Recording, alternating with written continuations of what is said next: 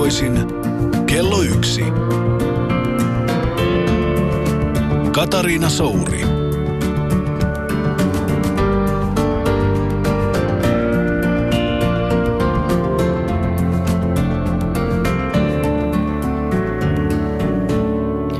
One does not become enlightened by imagining figures of light, but by making the darkness conscious. Tämä on Yle Puhe ja studiossa Katariina Souri. Tänään vieraanani on mies, joka tunnetaan ensisijaisesti rockmuusikkona, mutta muuhun hän on tehnyt erityisen vaikutuksen kuvataiteellaan. Tervetuloa herra Ylppö. No kiitos, kiitos. Moikka. Sulla on niin matala ääni, että mäkin kuulostan naiselta kerrankin. Joo. Ihana soundi.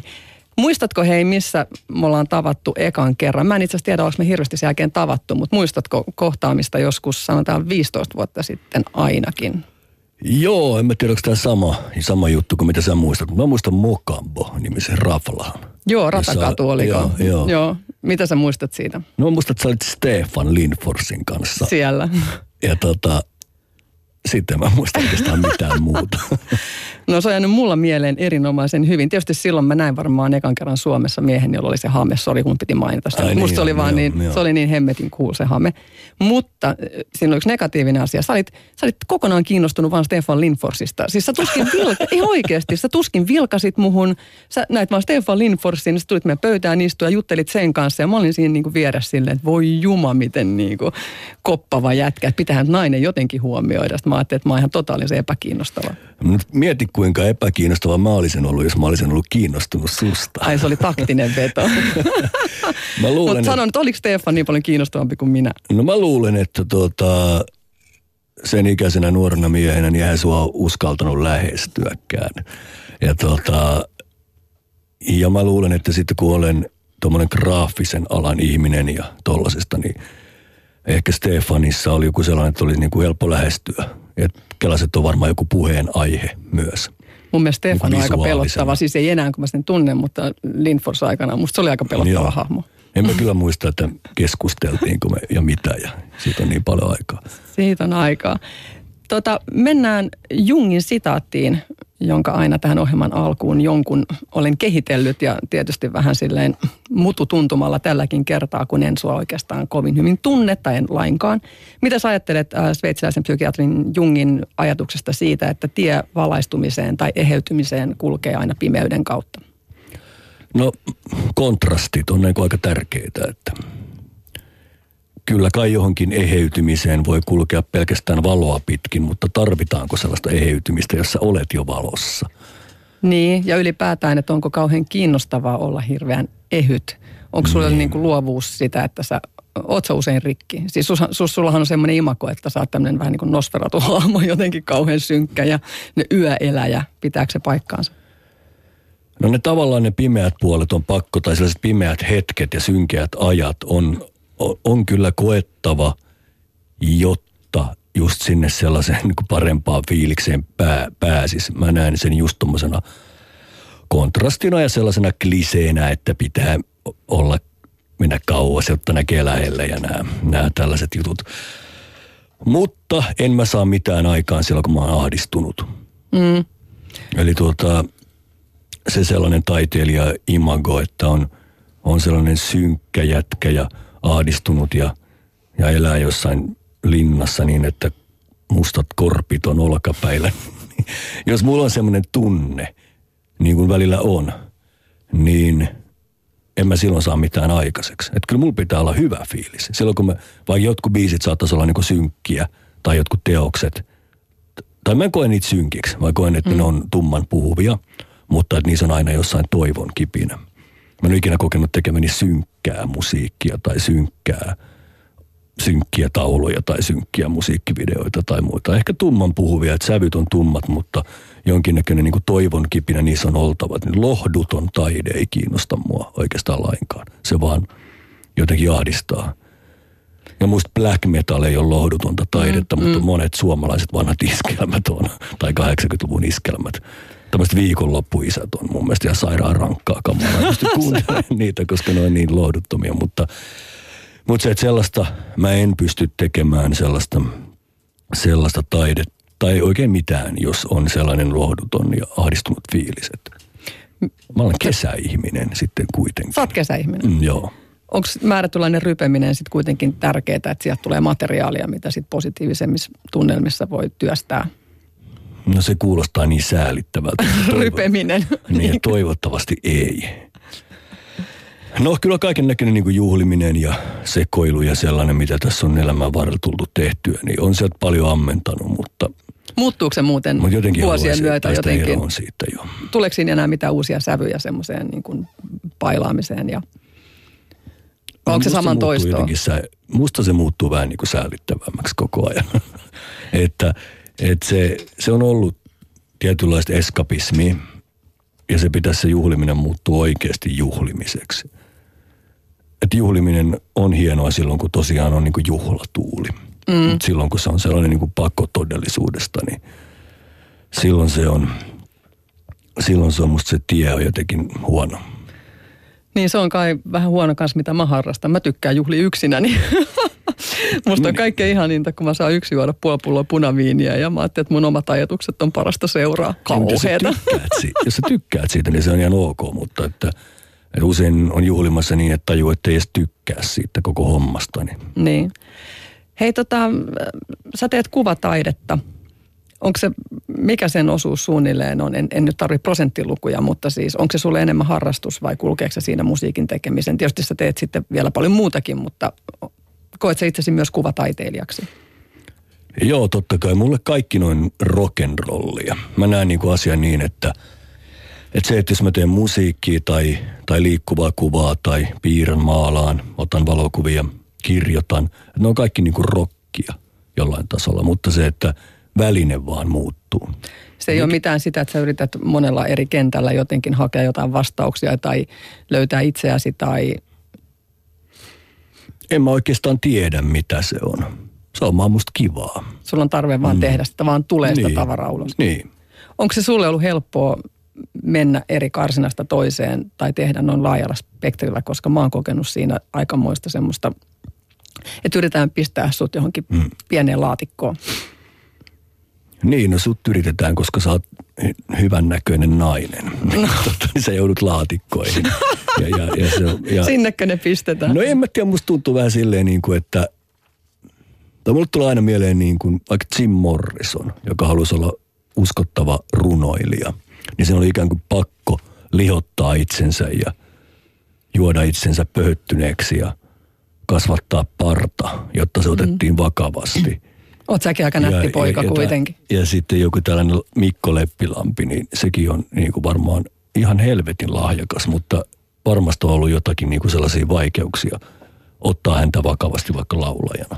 Tai jos hän ryhtyisi lauluntekijäksi, niin kuin Johnny Cash-tyyppiseksi. Tuota, Mutta sä et ole saanut mitään niin. Niin nätin pojan kritiikkiä, koska et sä nyt ihan kauhean rumakaan ole. No kiitos. En mä, en Et ole kauhean pöhöttynyt, etkä turvonnut, etkä mitään, mutta sä oot niinku freshi ja ruskettunut ja, ja slimmi ja terveen näköinen. Tää on tämmönen keskenäisen kehumisen kerho käynnissä. Niin. Ehkä mä oon myös tarpeeksi ärsyttävä kuitenkin mm. ollakseni sit sellainen ihan perinteinen joku tämmöinen niin mallipoikatyyppi. et, tota, Et sä mallintöitä ikinä tehnyt. No ei todellakaan. Sä et ole niin hirveän pitkä kuitenkaan. En, en, en, enkä, enkä se, kyllä mä nyt tällainen niin kuin, tällainen epäsymmetrinen naamaltani. Missä sä lapsena olit lahjakas? Oliko se selvää jo silloin, että, että sä meet niin kuin musiikki edellä, vaikka nämä monet muut asiat on ollut rinnalla vai? No mä en ollut missään ikinä mitenkään hirveän lahjakas. Mä oon lähinnä vaan ollut helvetin kiinnostunut tekemään tiettyjä juttuja ja sitten tehnyt niitä niin kuin aivan täysillä, koska, koska ei ole ollut vaihtoehtoja. Ja tuota, ja Minkä Eh- tyyppisiä? Ehkä, ehkä mä oon lahjakas ollut lapsena, ehkä verbaalisesti silleen aika hyvin pärjännyt. Oliko se koulussa, oliko se ainekirjoituksessa hyvä? Joo, joo olin tota, hirveän huono, kun annettiin kaksi numeroa oikein kirjoitus ja sitten mm. sit se sisältö. Niin kyllä mä siitä sisällöstä sain aina, aina tosi hyvän numeron. Oikein kirjoitus oli mitä sattuu, kun oli kaikki lukihäiriöt ja muut.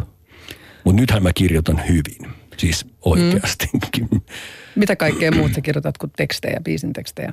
No, olen kirjoittanut kolumnia joskus Helsingin Sanomiin ja, tai nyt liitteeseen ja, Ja silloin tällöin johonkin pyydetään kirjoittamaan, mutta aika vähän, aika vähän nykyään. Sulla ei ole romaanit Mitään haaveita. muuta. No se on yksi näistä, mihin mä en jotenkin oikeasti pysty. Mistä sä tiedät? Tai sanotaan niin kuin, tai se ei vaan kiinnosta tarpeeksi. Että se on näistä, että, että jos otetaan se kuvan tekeminen ja musiikki, musiikin tekeminen ja sitten just, että oli se piirtämistä tai maalaamista, se kuvan tekeminen tai valokuvaamista tai videota, niin se on intohimo. Mä pidän siitä. Ja sitten aina kun mä saan jonkun kirjoitushomman, johonkin lehteen jonkun kolumnin tai jonkun, niin mä hoidan sen todella nopeasti. Se on hirveän vaivatonta, se tuntuu hirveän helpolta, mutta mä en pidä siitä.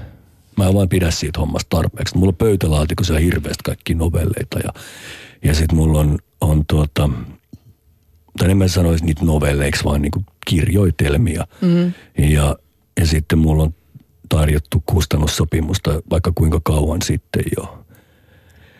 Niiden tekstien perusteella. Mutta en mä saa sitä aikaiseksi. Ja kyllä se Kirjoittaminen on työlästä. Mä, Niin, niin, mun mä- täytyy joo, sanoa, että mäkään joo. en hirveästi tykkää. Maalaaminen Joo. on niin kuin rentouttavaa. Se on sellaista, että sitä tekee ihan ilokseen. Onko se sulle maalaaminen rentouttavaa? Joo, kyllä mä pidän siitä tosi paljon. Mutta mä ja, jaottelen nämä kyllä voimakkaasti, että tiettynä aikana mä teen biisejä, sitten tiettynä aikana mä teen tauluja tiettynä aikana. Et ne, ne vaihtelee, sitten on sellaisia niin kutsuttuja henkisiä investointikausia, kausia, että on saattaa olla puoli vuotta tekemättä mitään. Ei vaan saa tehtyä ja Niitä pitää- täytyy mm, olla, mutta kyllä. millä sä rahoitat sen? Kun mä en pysty rahoittamaan sitä hommaa. Mä, mä, No niin. mulla ei ole ikinä niitä lata, latautumisvaiheita. No mulla on nyt biisit lähivuosina soinut ihan hyvin radiossa, että ehkä se, Se on ollut auttaa. se juttu, mikä auttaa. Ja sitten kyllä mä silloin tällainen saan myytyä. No, no itse asiassa tauluhommissa on sellainen, että mä myyn kaikki taulut, mitkä mä saan tehtyä. Huikea. Yleensä jo etukäteen, ennen kuin edes mä laitan niitä internettiin. Et sinne mä yleensä niin kuin laitan, että en, en hirveästi gallerioihin. Että lähinnä niin kuin nettiin laitan sitten uuden teoksen ja usein, usein en laita sitä teosta lainkaan nettiin, koska se on jo myyty Wow. ennen kuin se menee sinne. Haet sä apurahoja ollenkaan? sit? No en mä ole hirveän laiska siitä ja nyt, nyt meidän osuuskunnan Kikki Heikkinen suuttuu mulle, kun se kuulee, että mä en ole taaskaan hakenut, että pitäisi hakea. Mutta mä en jotenkin, mä en koe sitä luonnikkaaksi tavaksi elää, se apurahahomma. Missä ei ole mitään väärää, mutta olen vain ollut sen suhteen jotenkin saamaton. Miten toi ohjaamispuoli? Sä oot ohjannut musiikkivideoita ja on- onko se sulla päällä koko ajan, että sä haet uusia bändejä, joille sä teet? Ja No en, mä en ole niitäkään joutunut hakemaan, ne on ikään kuin tarjoutuneet kaikki. sun elämä ei voi olla noin helppoa ihan oikeasti. Ei, Niin, no se on mennyt vähän silleen sattuman kautta, että joku on pyytänyt, että voisiko tehdä. Nähnyt jonkun pätkän tai jonkun videon ja, ja pitänyt siitä. Ja, ja sitten sit mä oon laittanut niin täydet itseni peliin siihen. Viimeisin oli just silleen, että kun tehtiin, tehtiin tota Pariisin keväälle se eka, niin sitten bändi vaan halus, että mä teen myös seuraavan niille. Ja nyt on Halo Helsingin kanssa vähän samantyyppinen tilanne, että he pitivät työskentelystä kanssani ja lopputuloksesta ja mutta se on sellainen kyllä, että kyllä mä teen niitä ihan sit suoraan sanottuna aivan järjettömällä asenteella. Mm. Että mä käytän niihin aikaa monta päivää ja käytän niihin vähän enemmän aikaa kuin ehkä monet isot tuotantoyhtiöt pystyy käyttämään. Että teen, teen ne niin, niin täysillä kuin voin olla ja hieron joka ikisen kuvan. Että kyllä niin leikkausvaiheessa tai puhutaan editistä, niin mm. käytän aikaa ihan järjettömän paljon. Että jos siellä on yksikin huono kuva komppis, niin mä mietin sitä kyllä niin kuin moneen kertaan, että laitanko mä sitä mukaan lainkaan. Mä, mä oon hirveän pedantti siinä hommassa kyllä. miten sitten niin kun fiktiivinen draama, kiinnostaako sua sellaisen ohjaaminen? Joo, Elokuva. joo, ehdottomasti. Oletko lyhäreitä tehnyt, et ole mitään? No joo, ja en. hyppäät heti pitkään, pitkään leffa? No kyllä mulla on unelma siitä. Kyllä mä, siis kyllä mä viikoittain, ellen päivittäin, niin kuin mietin sitä asiaa, että pitääkö tämä musiikki jättää jossain vaiheessa kokonaan pois tai taka-alalle. Koska Ko- tuo elokuva, elokuva on kiehtonut mua lapsesta asti ja se tulee nyt niin voimakkaasti päälle joka suunnasta. Mm. Kun on, mä oon ostanut semmoisen elokuvakameran, helvetin kalliin elokuvakameran yhdessä Gabi Hakasen kanssa ja, ja, ja sitten se, siitä tulee myös jonkin verran tuloja, kun mä vuokraan sitä. Että. Okay. et se on niinku yksi sellainen ihan ihan oikea elokuvakamera, mille pystyy tekemään ihan Hollywood-tason juttua. Mutta hei, jollet sä itse sitten rupeat tekemään käsikirjoitusta, niin sitten sä voit ottaa muuhun yhteyttä, niin mä teen sulle kässäri. Koko ajan on, on hirveästi mielessä erilaisia asioita ja, ja mä en vieläkään tiedä, mistä suunnalta se tulee. Ja tota, nyt on niin kuin kaksi pitkää leffaa on, voisiko sanoa niin kuin tekeillä, mutta ne on niin, niin alkutekijöissään, että on tehty ikään kuin vasta demoja. Mutta niistä demoista on oltu aika innoissaan. Mutta onko ne kirjoitettuja? Ne on, tota, ne on aika intuitiivisia. Okei. Okay. Mulla eli siis, mulla eli siis, sä et palkkaa mua töihin? No ei se on mahdotonta sekään. Että, että kyllä siis mun päässäni on sellainen kuin kollaasi. Ja, ja mä en oikein usko siihen Aristoteleen runousoppiin alku, keskikohta, loppu. Ja sitten siihen, että tehdään se valmis kässäri, haetaan sille rahoitus. Ja, ja, tuota, ja sitten se pitää kiireessä kuvata tiettyjen tunnettujen näyttelijöiden kanssa, vaan mun päässäni pyörii koko ajan sellainen niin underground-maailma. Ja sellainen joku Godardin tämmöinen niin viimeisen hengenvetoon. Että hän nehän kuvasi tyyliin helkatin pienellä porukalla ja, ja käsivaralta ja, ja, tota, ja aika intuitiivisesti. Tai Fellinin kahdeksan puoli, jos ei ollut käsittääkseni edes käsikirjoitusta olemassa. Eli taidetta on luvassa sitten. Niin, mutta sekin on hirveän vai tommonen, tommonen niin kuin, Mä ymmärrän niin, kyllä, mä, niin, mä vaan kiusasin. Niin, niin kyllä. Että sekin on semmoinen, että, nyt siitä, että siitä tulee sitten jotain niin kuin sekavaa skeidaa. Ja voihan siitä tullakin. Ja mun mielestä aluksi voisi tehdä vaikka niin kuin huonon elokuvan. Että pääsisi tekemään sitä vähitellen. Koppola teki alun perin huonoja elokuvia ja, ja, ja monet mestarit teki. Että pitäisi vaan aloittaa. Se olisi niin kuin kaikkein tärkeintä. Ja se on ylipäätään se niin kuin kaikessa taiteessa kaikkein tärkeintä, että aloita. Että ala nyt vaan tekemään. Ja ala tekemään niitä biisejä, ala maalaamaan, ala piirtämään, ala tekemään leffaa. Jos et sä aloita, niin Yle puheessa. Katariina Souri. Kuuntelet Yle Puhetta. Minä olen Katariina Souri ja vieraanani tänään studiossa on renesanssi-ihminen, multitalentti, luovuuden ammattilainen herra Ylppö. huomaat se, kuin helvetin pragmaattinen mä oon tässä koko ajan.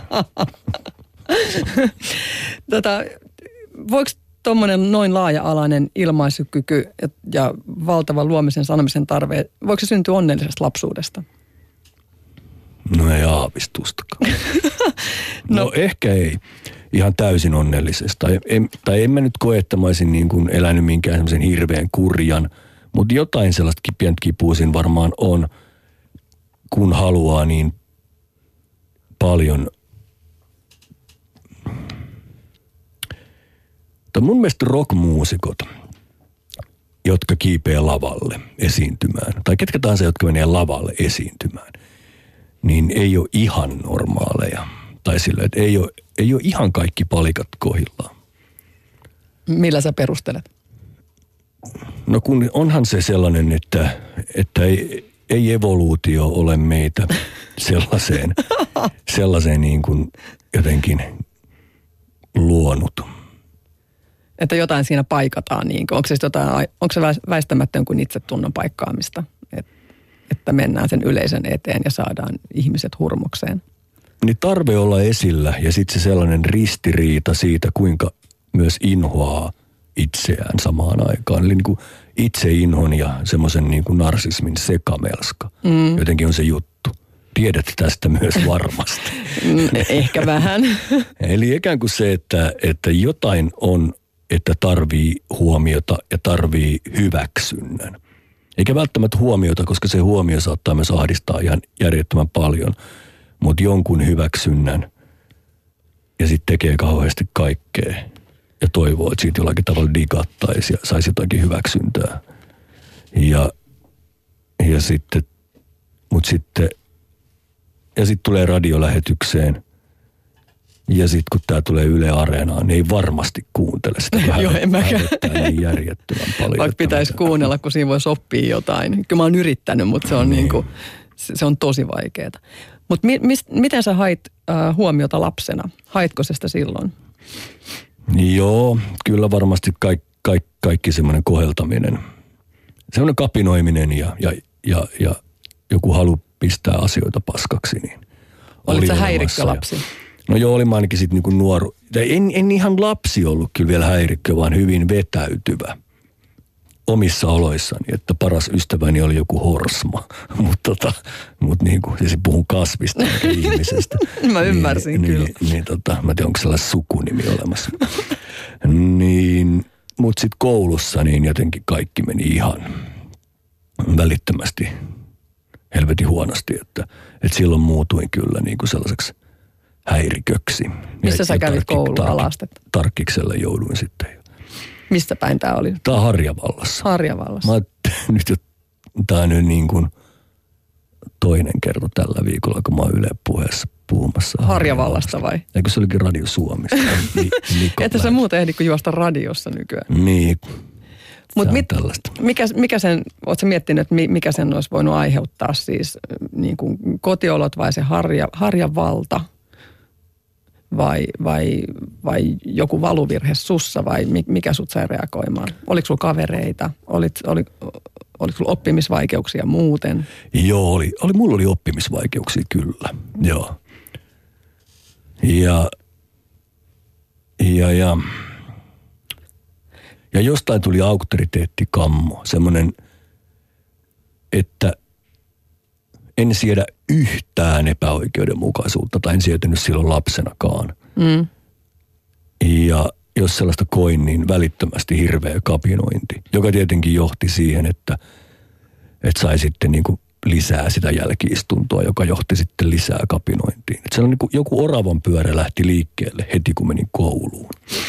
Koet sä, Mä oon, monesti, koul- mä oon monesti sanonut tämän, mutta, mutta tuota, että kun kouluun menee niin kuin nuori lapsi, tai siis niin, niin, niin on sanottu, että opi, opettaja muodostaa kuvan, kun se katsoo luokkaa, niin sillä on niin kuin kahdeksan sekuntia aikaa per oppilas muodostaa mielikuvan siitä ihmisestä. Siis ensi vaikutelman. ja se ei muutu vai? Niin, ja se muuttuu hirveän hankalasti, vaikka se on yleensä se ensivaikutelma on väärä. Ja mä oon sanonut, että tämä mun kahdeksan sekuntiseni ei ollut mikään sukseen. Niin. Oliko koulumaailma jotenkin tukahduttava, että sä, sä et saanut ehkä sit, sitä tilaa tehdä sitä ilmasta itseäsi niin kuin luovasti, koska onhan se varmasti ollut sulla se sama tarve silloin ja kyky tehdä Joo. moninaisia asioita. Se meni vaan sitten häiriköinniksi koko No ennen kuin mä menin kouluun, niin mä jopa odotin sitä, koska isovelini pärjäsi hyvin ja oli puhunut siitä pelkkää hyvää. Että ei mulle etukäteen kukaan sanonut, että, että koulu olisi kurja paikka. Että mulla ei ollut ennakkoluuloja sen suhteen. Mutta sitten kun mä olin ollut koulussa viikon, niin mä vihasin sitä. Ja Mikä- mun mielestä se oli helvetti.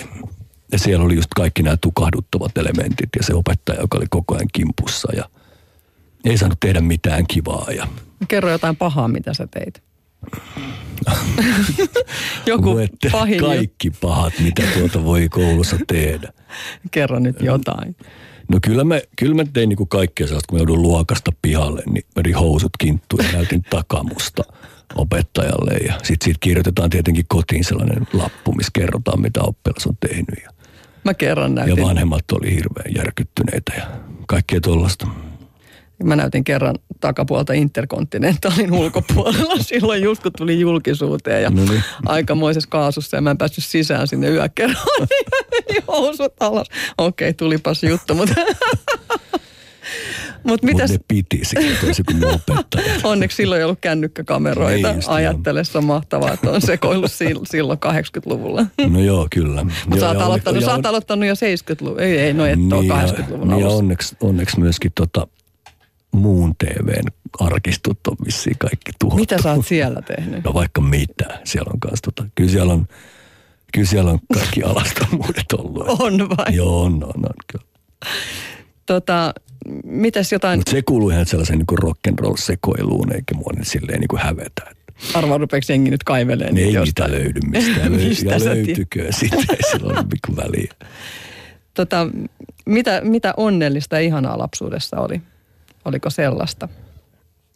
No kyllä, meillä oli taloudellisesti turvattu koko ajan. tilanne ja, ja vanhempani eivät ole vieläkään eronneet, mikä on hyvä juttu. Oli isoveli, joka oli fiksumpi, hirveän lämmin äiti. Kotona oli hirveän siistiä, puhdasta aina. Sillä tavalla selkeää. Tosi mulla on kaikki allergiat sen takia, kun se oli Ylikliinistä. niin kaikki, mutta Tuleeko sinulle mieleen mitään on sellaista? Kiva niin, mökki, joka on vieläkin niin olemassa. Ja isäni oli sellainen aika vaikutusvaltainen tehtaan johtaja, joka sitten oli hyvin paljon myös ulkomailla ja, ja, ja omaa kansainvälisiä patentteja ja aika nerokas. Että mä olen vähän niin kuin suuren isän poika, mutta se ehkä se ei sitten sitä huomioon osannut hirveästi antaa. Onko sun isä arvostanut sitä, mitä sä oot tehnyt nyt myöhemmin? Onhan se jälkikäteen salaa. Avointa tunnustusta ei No ole ei tullut. hirveän avointa tunnustusta ole tullut koskaan, mutta en mä oikein odota, koska elää hyvin eri maailmassa. Onko sieltä lapsuudesta mitään sellaista niin kuin mielikuvaa, jotain tilannetta, hetkeä, mikä olisi jäänyt sulle tosi positiivisena mieleen, vaikka sieltä mökiltä tai yleensä, yleensä kaikilla on joku mökkitarina.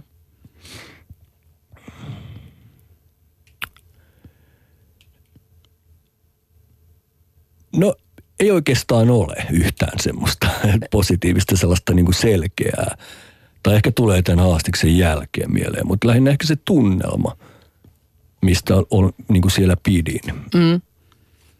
Joku jalkapallon MM-kisat, joita sitten katsoo isän kanssa ihan nappulana siellä mökillä. Ne on ollut aika vaikuttavia. Ja sitten on samaan aikaan saanut katsoa tuota Polanskin Inhon. Siellä mökillä. Joo, joo. Isän kanssa. Kyllä. Tai en mitä katso isä sitä. Ja, ja tota, niin ja sitten tämä tällainen niin kuin erittäin vaikuttavaan, tietenkin tämä, nythän muistinkin, siis tuota, kun siellä meidän mökillä oli vastapäätä Vähtäri-niminen tanssilava. Eli siihen aikaan oli, oli paljon näitä tanssilavoja, joissa kävi, kävi kaikki isoimmat bändit. Niin ja siellä Vähtärissä kävi kaikki niin kuin Hanoi Rocksit ja jotkut Hassisen koneet ja, ja tollaset ja bändit, joista mä dikkasin. Jo, ei mulla tietenkään ollut pääsyä sinne, sinne tanssilavalle, mutta järven selkää pitkin kuuli hyvin sen musiikin. Ja mä sain sitten yöllä valvoa siinä laiturilla ja kuunnella niitä bändejä. Se oli satumaailma, jonne mä halusin. Mä kuulin siellä muun muassa Musta Paraatia, jonka laulaja mä oon nykyään, mikä on Miten se muuten voi olla mahdollista? No se on ihan uskomatonta. se, se, on mun mielestä, se on itse asiassa yksi elokuvan tekijä, yksi Göteborgissa asuva elokuvan tekijä on, on tuosta tar- tarinasta hyvin kiinnostunut tällä hetkellä ja meidän pitäisi pitää palaveria. Siinä on aika mieletön niin kuin kaari sieltä laiturilta. Joo, sit taas kyllä. Ja siihen liittyy paljon kaikkia juttuja just siihen, että miten nämä tanssilavat on niinku kadonnut ja kuolleet. Että, ja just se sellainen pienen pojan unelma päästä sinne toiseen maailmaan, sinne jonnekin satumaailmaan, ja, jossa ne omat sankarit soittaa. Ja, ja Tuntuuko se siltä, että elämä on nyt siellä järven toisella puolella? jotain lohtua mä sain siitä ja mä katselin niitä musta paraati yhteen levyn kansia, että jossakin tuolla suuressa kaupungissa Helsingissä asiat ovat toisin ja, ja tunsin sukulaissieluutta. Ja mm. nyt ne jätkät sitten sanoo, että tässä bändissä ei voisi olla kukaan muu laulajana, että sä oot sisäistänyt tämän täydellisesti. Se, että siinä oli jotain sukulaissieluutta. Ja se on aika uskomaton kyllä juttu, että, että, sit niinku, että jätkät yhtäkkiä oikeasti niinku 30 vuoden jälkeen päättää tehdä paluun. Ja oikein. sitten mä oon siinä niinku keulilla, niin mä en oikein vieläkään tajua, mitä tapahtuu. Niinpä. Mutta ajattelen että, ajattelen, että mulla oli nuoruudessa niin lyhyt suhde Mustan paraatin väliaikaisen kosketinsoittajan kanssa. Okei, joo, Kato, joo. miten no paljon niin. yhteistä meiltä no, löytyy. niin, no niin, no niin. Mä muistan itse, mulla oli semmoinen tunne aina, että elämä on aina jossain muualla. Että se on niin kuin jossain junassa, joka menee ohi ja sitten sitä aina juoksee kiinni. Ja, ja sitten jossain vaiheessa, kun pääsi sinne niin kuin Hollywoodiin ja Los Angelesiin ja Hefnerin Mansioniin, niin kyllä mä sanoin, että mä olin niin, niin tyhjissä fiiliksissä siellä, että täälläkö se elämä nyt on, että ei täällä ole mitään elämää. Niin kuin, että tämä on, tää on niin, kuin niin tyhjää, että sitten on sellaista niin kuin erilaisten tyhjyyksien välissä yrittänyt Joo. aina hakea sitä elämää jostain. Joo, musiikin suhteen mä koen kanssa aika usein niin, että että se on jossain muualla, mutta sitten tavallaan se on myös sellainen jonkinnäköinen metro, jos ovet on just menossa kiinni ja mä niin kuin ikään kuin just ja just ehdin siihen metroon. Ennen kuin ne ovet meni kiinni. Et mä pääsin kyllä siihen junaan. Yle puheessa. Katariina Souri. Minä olen Katariina Souri ja kanssani keskustelemaan tänne Yle Puheelle on saapunut moneksi muokkautuva herra Ylppö. Kertooko tämä sun nimien vaihtaminen jotain sun persoonan monitahoisuudesta tai onko sun jonkinlainen pirstaleinen persoonallisuus? Siis kun sä oot Mikko Kalevi Mäntymäki – ja sit on, syntynyt. Niin, niin, niin sitten sit on tämä niin kuin, sit oot ottanut Frank-nimen siihen eteen. Frank. Frank! Anteeksi, kauhea virhelausunta. Ja, ja, mutta eikö se ole Frank Mikko Kalevi Mäntymäki? Onko vähän, ei se oikein soundaa, mitä siinä tapahtui? Niin kuin, sehän kuulostaa jotenkin hassulta. Joo, joo. Ja siis, äh, minä olen tahattom, tahattoman komiikan mestari. Ai siinä on itse ironiaa. No onhan siinä, mutta kyllä mä oon tahattomasti koominen, mä tunnustan sen. Että, mutta mikä tämä Frank on? No se on Kalamari Unionista tietenkin Jaki Kaurismäen elokuvasta. Se on, se on tuota suuri kunnianosoitukseni Suomen suurimmalle taiteilijalle Jaki Kaurismäelle ja, ja kunnianosoitus ylipäätään elokuvataiteelle. Ja sitten se on myös ihan täysin känniläppä. Ihan virallisesti kuitenkin muutit nimen. Joo, Sodankylä elokuvajuhlissa päätin sen, että tota, tai tulin sieltä hirveä skrapulassa ja päätin, että näin ei voi jatkua. Minä vaihdan nimeni. Assosioidut sä selkeästi johonkin nimeen vai onko ne eri tilanteissa, milloin saat herra Ylppö ja milloin saat Mikko ja milloin saat Frank? No mä oon niin virallisissa papereissa kaikissa Frank. Ja jotkut käyttää sitä ihan muutenkin. On alkanut käyttää. Mutta Ylppö, mä oon ollut ihan tosi tosi nuoresta asti kaikille kaveripiirissä ja muuta. Et ylppä on se nimi, miksi mä oikeasti kaikki kutsuu. Niin kuin tyyliin vaimoja. Ja ka- Saanko kutsua herraksi? No se on vähän niin kuin vitsi sekin, että mä, se otettiin siinä vaiheessa, että ylppöhän tuli mulle, että se ei ole mikään taiteilijan nimi. Ja, ja tota, että se on niin kuin lempinimi.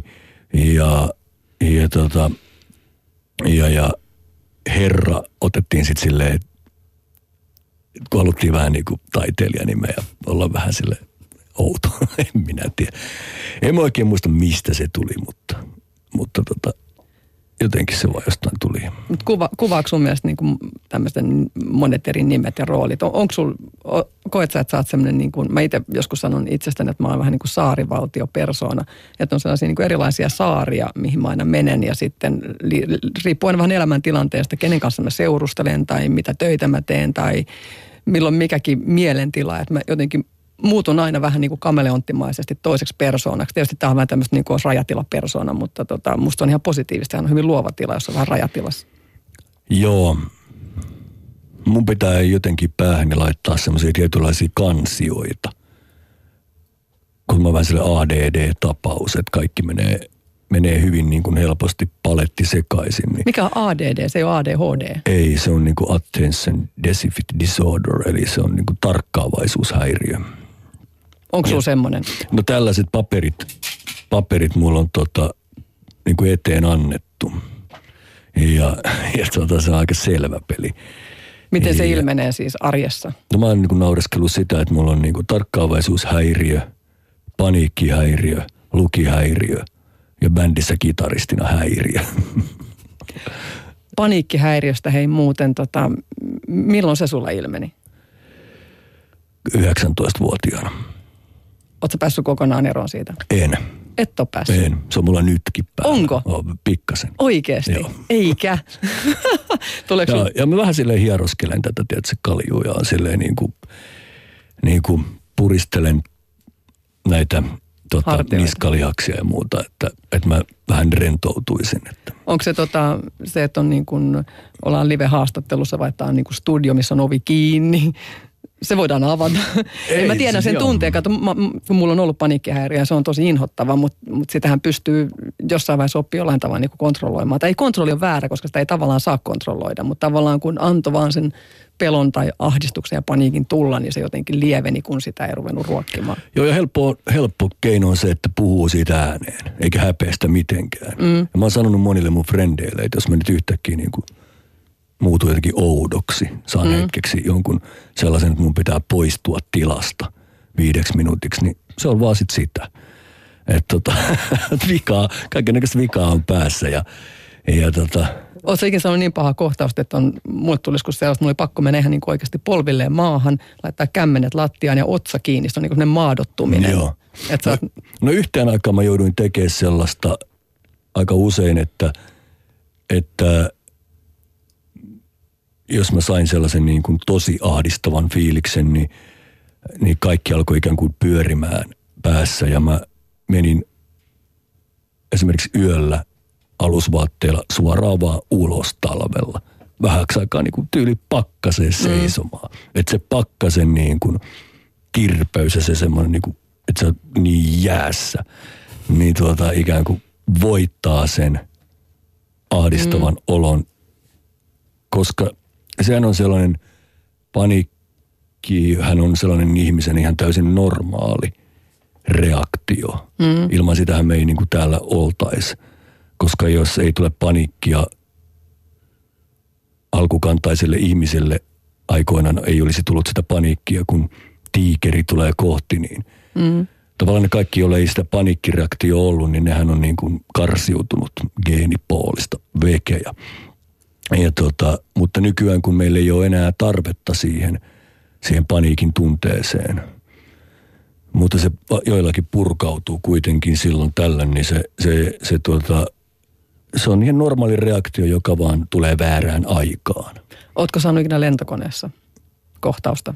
Joo, se on, lentokone on mulle ihan järjettömän paha paikka. Mutta Se on kauheeta. Mä, mä, yritän myös koko ajan, mulla on vähän, vähän lentopelkoakin ja yritän sitä myöskin silleen vältellä, vältellä sitä,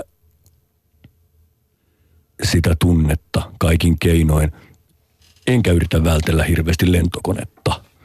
Mä oon joutunut kerran lentokoneessa, sain kauhean, siitä on siis aikaa, mä oon, mulla on varmaan 10-15 vuotta, että mä en ole saanut paniikkihäiriökohtauksia, mutta siis sain lentokoneessa tosi pahan kohtauksen. Mulla ei pakko rupea puhumaan. Mä mietin, että kelle mä rupean puhumaan, että jollekin mun on puhuttava just, että se on pakko rupea puhumaan siitä ääneen. Ja mä ajattelin, että okei, lentoemäntä vai kuka ja vieressä istuu mies, ja mä rupesin sille miehelle vaan selittää niin kuin, Joo, se, on, se on kauhea tilanne, mutta ei siinä auta mikään muu, koska tuntuu, että kuolee siihen paikkaan. No auttaa siihen alkoholi. No alkoholi joo, Ja mutta krapulahan on ihan kauhea No krapula on kannalta. ihan mahdoton, mutta se, että se, että se, kyllä mä oon aika paljon antanut haastatteluja tai radiojuttuja ja kaikki ollut silleen, että mulla on, mulla on tässä sellainen kuin yksi siideri mukana. Nythän Niin. mulla ei ole, ja, ja koska mä oon taas tällä hetkellä sellaisessa fiiliksissä, että tuo alkoholi, se ottaa vallan, jos en mä nyt mm. laita sitä kuriin. Että mulla on mennyt fiilikset taas siitä jotenkin täysin.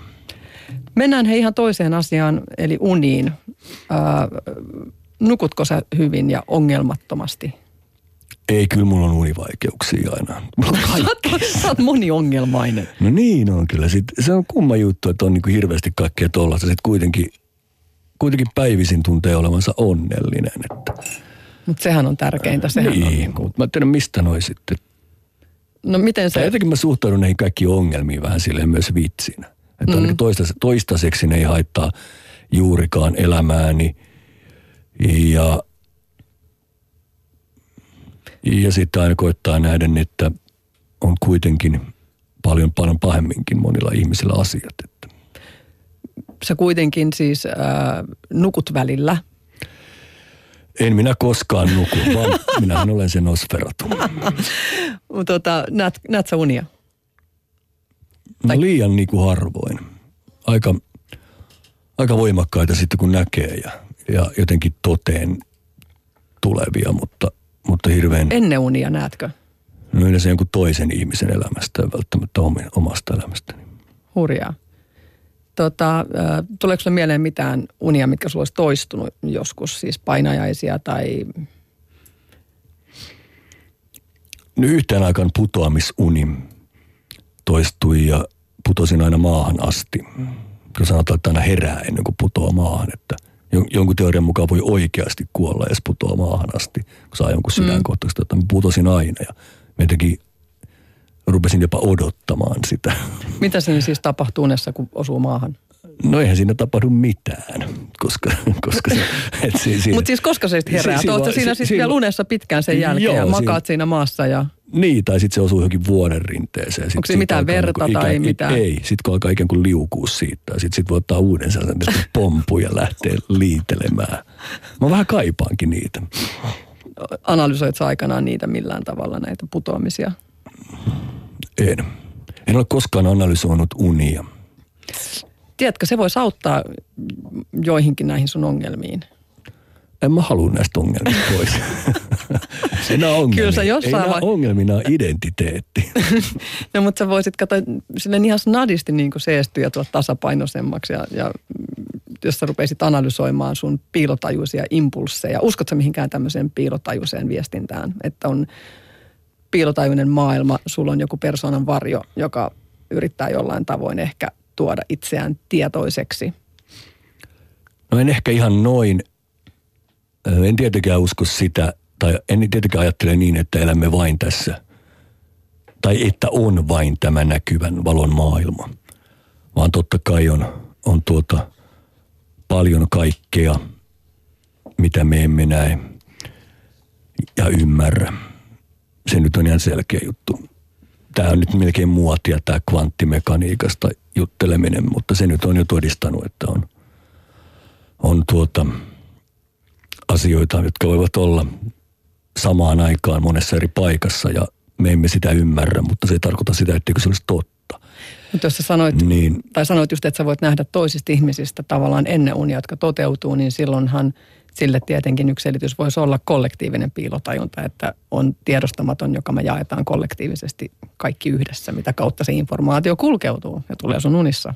Niin, mä, mä en käytä tuon asian miettimiseen aikaa koskaan yhtään, koska tuota, mulla on arki niin hankalaa tällaisen ADDn takia ja niin paljon päätäynnä kaiken näköistä sellaista niin kuin konkreettista asiaa, jotta mä saisin tehtyä mun juttuni, mun taiteeni, niin mä koen, että mä tuhlaan aikaa, mä mietin noita, koska mä uskon siihen, että ihmiskunta ei tule näitä asioita koskaan saamaan tietoon, eikä selvittämään. Eli se on turhaa pohdintaa. Paitsi, niin, tai ainakaan minä en saa niitä niin kuin.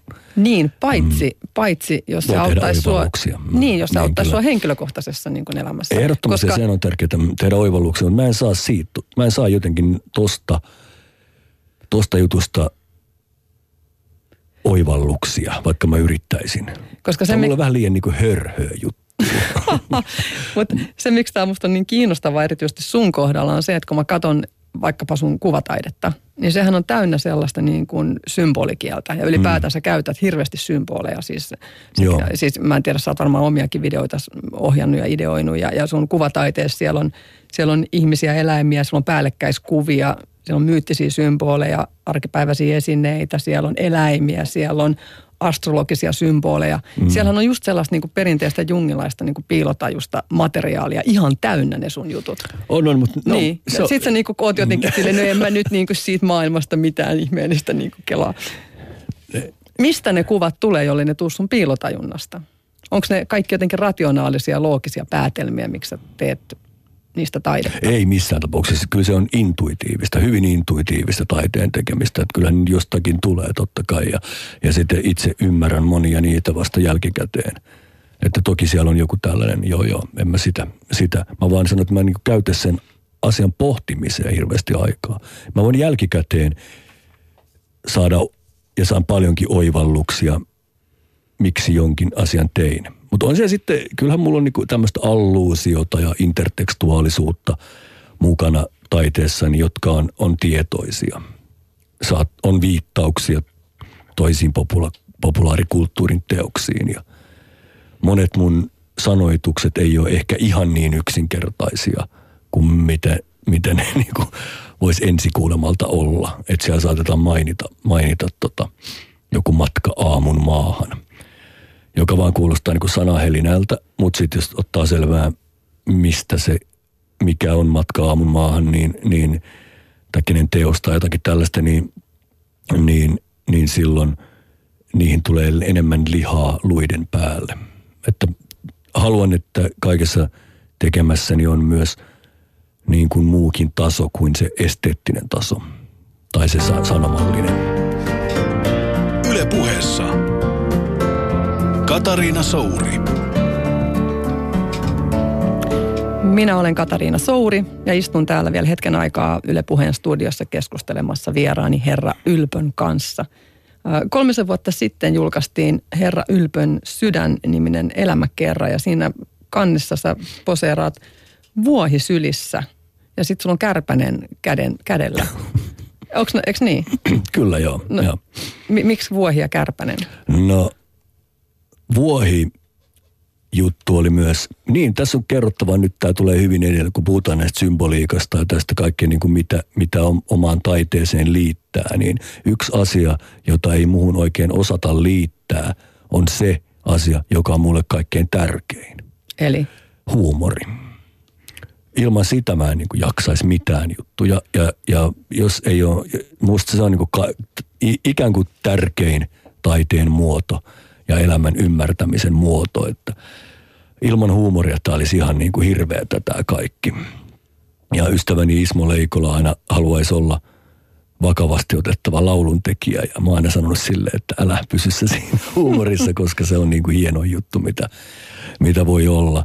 Ja sitä huumoria, joka ei mun mielestä tee jutuista pinnallisia, koska päinvastoin niin kuin muuttaa jutut vielä syvällisemmäksi, niin huumori on mulle vaan ihan järjettömän tärkeä kaikessa. Ja, ja tämäkin on niinku viittaus, tämä kirjan kansi, sitten humoristinen viittaus Jim Morrisoniin, joka on tota... Miten se siihen liittyy? No hänestä on tällainen kuuluisa valokuva, jos sillä on lammas kädessä. Aa, ja, ja, joo, tota, joo. Ja, kun se tuli vastaan jossakin teoksessa, niin, niin se tuli vaan välittömästi se olo, olo että tämä pitää, tämän tyyppinen juttu pitää sitten hoitaa tuota, myös tähän kirjaan. Ja, ja, ja, ja sitten siinä on mun mielestä kun sellainen story siinä kirjassa, että me jossain, kun me kuljettiin, me nappasin sellaisen vuohen syliini jossakin maaseudulla. Se oli aika päihteistä aikaa, kun, kun sitä kirjaa tehtiin. Ja se hirviö, joka siinä kirjassa esiintyy, niin olen minä. On, on pakko kyllä tunnustaa, mutta, mutta en ole mitenkään ylpeä siitä ajasta, enkä, Enkä siitä ihmisestä, joka siinä kirjassa esiintyy. Oliko se kärpänen sitten vahinko vai ei? Kärpänen oli täysin vahinko. Et se ihan hirviö olla, kun se kärpänen tuli sun kädelle. Paska kärpänen Hei, miten sun eläin suhde, suhde eläimiin muuten? Siis sanot, että sä oot kärsinyt allergioista, sitten ei varmaan ole kauheasti kotieläimiä ollut. No ei ole. On meillä koira ollut joskus, kun mä oon skidi, mutta se oli just vähän ongelmallista. Mä oikeastaan vähän niin pelkään eläimiä ja kunnioitan niitä sillä tavalla, että tämmöisen menevänä ihmisenä en edes harkitse kotieläimiä, koska nämä nyt kärsisi sitten, että, että tuota, oikeastaan ei ole mitään eläimiä olemassakaan. Onko sinulla mitään semmoista mieleen jäänyttä kokemusta eläimen kanssa, joka olisi jotenkin poikkeuksellinen tai ollut valaiseva tai tai oletko joutunut tappamaan eläintä niin, että se on ollut en. ahdistavaa? Tai... Mä oon rottia pelännyt aina. Tai ne on muusta ollut ahdistavia ja kerran mä oon joutunut ystäväni koiran suusta repimään elävän rotan, kun se menisi tukehtua siihen. Eli sä pelastit koiran, et rottaa? Vai molemmat? Molemmathan siinä pelastu kyllä se jäi kurkkuun kiinni, semmoisen järjettömän ison koiran kurkkuun kiinni ja se kaveri piti niitä koiran leukoja auki. Mm. Ja huusi, että tuu nyt äkkiä tänne tämä koira tukehtuu. Se oli tukehtumassa ja puoliksen koiran kurkun sisällä oli se rotta ja sitten näkyy vaan se häntä, joka sätki siinä. Ja se on niin kuin elämäni karmeimpia kokemuksia napata kiinni siitä rotan hännästä ja kiskoa se koira. Mä en tiedä, miten on edes mahdollista, mutta niin vaan tapahtui tuolla Raumalla yhdessä mettässä. Ja sitten mä vaan joudun kiskaseen sen rotan siitä hännästä, että se koira tukehdu. Ja sitten se, se lensi sinne jokin jonnekin pöpelikköön. Selvisikö ne vahingoittumattomana se rottakin joo, vai? Joo, kyllä. Mutta mä jotenkin sitä mieltä, että ei ole oikein niin kuin eläimiä ja ihmisiä. Tai, tai, tai se, että me ei osata kunnioittaa eläimiä hirveän hyvin, me ihmiset, johtuu just aika, aika pitkälle siitä, että me jotenkin niin kuin luetaan itsemme täysin toiseen lajiin kuuluviksi. Mm. Että on ihmiset ja eläimet. Onko sulla... Miksi, että, ja sitten usein sanotaan, että hei ihminenkin on vaan eläin. Mutta miten se olisi niin toisin päin? Että he, nekin ovat ihmisiä. Mm. Lempielokuvassani ja kirjassani Dersu Usalassa tota, tämmöinen vanha metsästäjä kutsuu kasveja ja lintuja, että ne ovat kaikki hyviä ihmisiä. Ja silloinhan jos ajattelet, että tuo kasvi ja tuo eläin on tärkeä ihminen, mm. niin silloin sä arvostat sitä varmaan toisella tavalla, kun sä ajattelet sen niin kuin noin päin. Se nyt on vain termi. Mm. Eli onko sulla yhtä paljon empatiaa eläimiä kuin ihmisiä kohtaan? No totta kai pitää, pitää olla, kun nehän on, pakkohan ne olla niin kuin samalla. Onko tässä mitään, voiko tätä jotenkin jäljittää tätä ajattelua, siis ajatella, että sä oot et sä ollut punkkari kuitenkin. Sä oot nyt joku post-punkkari kyllä, kun sä oot mustasparaatissa. Niin, en mä tiedä, onko mä ollut ikinä mikään punkkari tai mikään, eikä mulla olekaan mikään ideologia. Ja sä kysyt seuraavaksi, mä lihaa ja syö. Älä nyt vielä loikkaa sinne. Mua kiinnostaa se, koska kun punkaatteeseen liittyy se eläinoikeusajattelu, vai onko se liittynyt, koska mä huomaan, että suomalaisilla punkkareilla niin ei ne suurin osa, ainakaan miehet, niin kuin liitä sitä mitenkään siihen. Ja, ja, ja tota, Yrjänäkin oli, ei sekään AV-yrjänä, kun siihen kanssa juteltiin tästä, niin, niin suoraan puhunut mitään niin eläinoikeusajattelun kuulumisesta siihen punkaatteeseen Suomessa aikanaan. Koet sä, että se on... Niin kuin... ollut Turkis vastaista kampanjassa ja muuta mukana ja, ja Ootko menossa huomenna muuten? En ole hirveän mikään niin Huomenna on iso mielenosoitus. Okei, okay, joo, no en mä tiedä. No en ole kyllä menossa. Mä en ole mikään hirveän niin Senaatin torilla 15.30. Joo. joo. Mulla, mulla on tähän sellainen hyvin ristiriitainen ajatus, mikä tulee myös siihen lihansyöntiin, että mä, mä tuota, oman terveyden vuoksi se pitäisi se punainen liha kyllä lopettaa. Ja, mutta mä jotenkin pelkään sitä, että mä ostan itselleni hyvän omatunnon, tai ihmiset ostaa itselleen sen hyvän omatunnon, kun jättää syömättä lihaa, niin silloin ei myöskään tule tehtyä sen asian eteen mitään. Koska se yksi yksilön päätös ei mun mielestä vaikuta mihinkään. Mä oon hirveän kyyninen sen suhteen. Mä... Siis sä tarkoitat sitä, että että et on tärkeämpää muulla tavoin toimia eläinten hyvinvoinnin edistämiseksi kuin lopettamalla lihansyönti? Niin tai sekä että, mutta jos, jos ikään kuin joku ihminen, jolla on oikeasti valtaa päättää, että nyt niin kuin tänne ei enää tänne ei enää tuoda tonnikalaa, niin silloin niin kuin varmasti merkitystä. Joku, joku ihminen, joku vallankäyttäjä. Mutta sitten jos mä yksilönä päätän joku vitu frittimuiku olla syömättä, niin sillä ei ole mitään merkitystä. Valitsetko yhtään kaupassa? Onko mä kyyninen tämän suhteen? Ja, ja sitten tota, ei, kyllä mä ymmärrän tuon logiikan, mutta tavallaan se... se ihminen, joka olisi ehkä jonain päivänä se vallanpitäjä, ja se on lopettanut lihansyönnin, niin se ei tunne huonoa omatuntoa, ja silloin se ei puutu siihen asiaan. Mutta jos se on tuntenut koko ikänsä huonoa omatuntoa, ja sitten sit tulee Hillary Clinton, jos tulee presidentti, ja sitten se päättää, että nyt tämä lopettaa. Kyllä lihansyöjät keksii kaiken maailman selityksiä lihansyönnin. Tämä on kyllä Mut paras, joo. minkä mä oon kuullut. tämä on ihan oikeasti, tämä on ihan uskomaton. Ei, on siinä, on siinä joku pointti, kyllä mä ymmärrän ton tonkin logiikan, mutta tavallaan onko sitten kuitenkin sen kaiken lisäksi voisi tehdä myös sen vaan, että mun mielestä lopettaa sen lihansyönnin tai ehkä kaikki eläinperäiset tai vähentäisi eläinperäisten tuotteiden kulutusta. Oletko ikinä miettinyt sellaista? Mä miettinyt ja totta kai se on, mä oon sitä mieltä, että se on tietenkin ehdottomasti kannatettavaa. Mulla on vielä siihen yksi, yksi sellainen ongelma, että mä oon ihan hirveän sellainen – arka, häveliäs sellainen, että, että kaiken erikoiskohtelun suhteen, jos mä menen sinne Yrjänän luokse ja se on tehnyt ruokaa, jos on lihaa. Se on hyvä kokki, eikö Ihan mielettömän hyvä. Niin mä en kehtaa sanoa, että mä en syö tätä. En missään tapauksessa. Mä en kehtaa edes keikkapaikalla, niin kuin tiedätkö, vaatia sitä, että mulle annettaisiin kasvisruoka erikseen. Miksi et kehtaa? No, koska mä en tiedä mikä siinä. Mä, mä, mä, mä en voi ottaa vastaan erikoiskohtelua. Mä vihaan kaikkia perkeleen vippijonoja kaikissa ravintoloissa. Mä julkisesti täten sanoa, että mä en käy sellaisissa kapakoissa, missä on vippialue erikseen. Sellaista ei vaan voi olla. Ja sitten se on mulle niin vaikeaa, että mä pelkään sitä, että mä lopetan lihansyöni ja sitten mä menen joku mummo tarjoaa mulle hernekeittoa. Mä sanon, että mä en voi syödä tätä.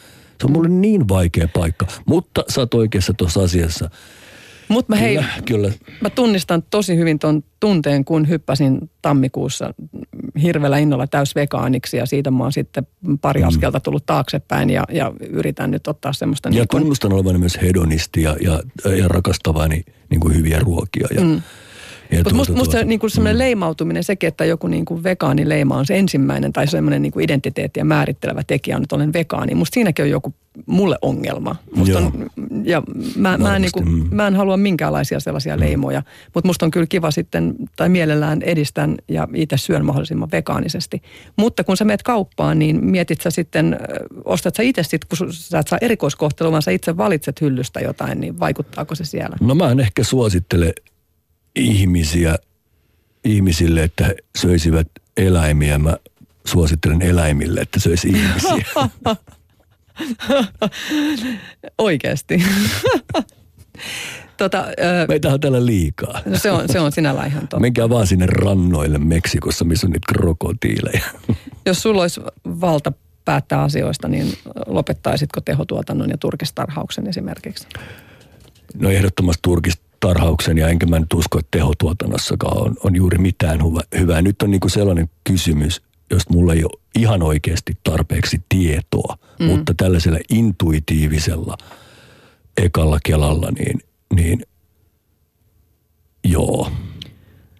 Millainen maailma sun mielestä olisi hyvä jättää sun lapsille? Siis, mi, mi, mitä, onko sellaisia epäkohtia, mitä sä lähtisit ensimmäisenä jotain muita korjaamaan? Mm, turvallisuuden tunne on musta kaikista tärkeä juttu. Että jos tunnet turvaa, että sinua rakastetaan, sä tunnet olevasi niin turvassa – niin silloin kyllä melkein kaikki muut asiat kyllä hoituu. Millä tavalla sä omassa arjessasi lastesi kanssa pidät huolta että siitä, että sun lapset No kyllä jos se itkee kaupassa, että isi on hukkunut jonkun hyllyjen väliin, niin kyllä mä hyvin nopeasti tuun paikan päälle, että että en mä aina niinku turhaan niiden pillittää, että nyt kyllä sinun pitää olla kova ja kestää tämä maailma. Ei sellaista ollenkaan, vaan, vaan tota, kyllä minä mieluummin otan niinku lapsen hyvin nopeasti syliin se turvallisuuden tunne on, on tota tärkeä. Ja ne on aika kovia menemään jo nyt, just sen takia, koska niillä on perusturva kunnossa, väittäisin näin. Koet sä, että tärkeää, miten tärkeää on lasten ää, kurinpito? Rakkauden antaminen on tärkeintä. Hei. Se on varmaan osa sitä se kurinpitokin, mutta rakkautta. Tähän on hyvä lopettaa. Mm. Tosi ihanaa, että tulit Kiitos. vieraaksi Frank, Mikko, Kalevi, Mäntymäki.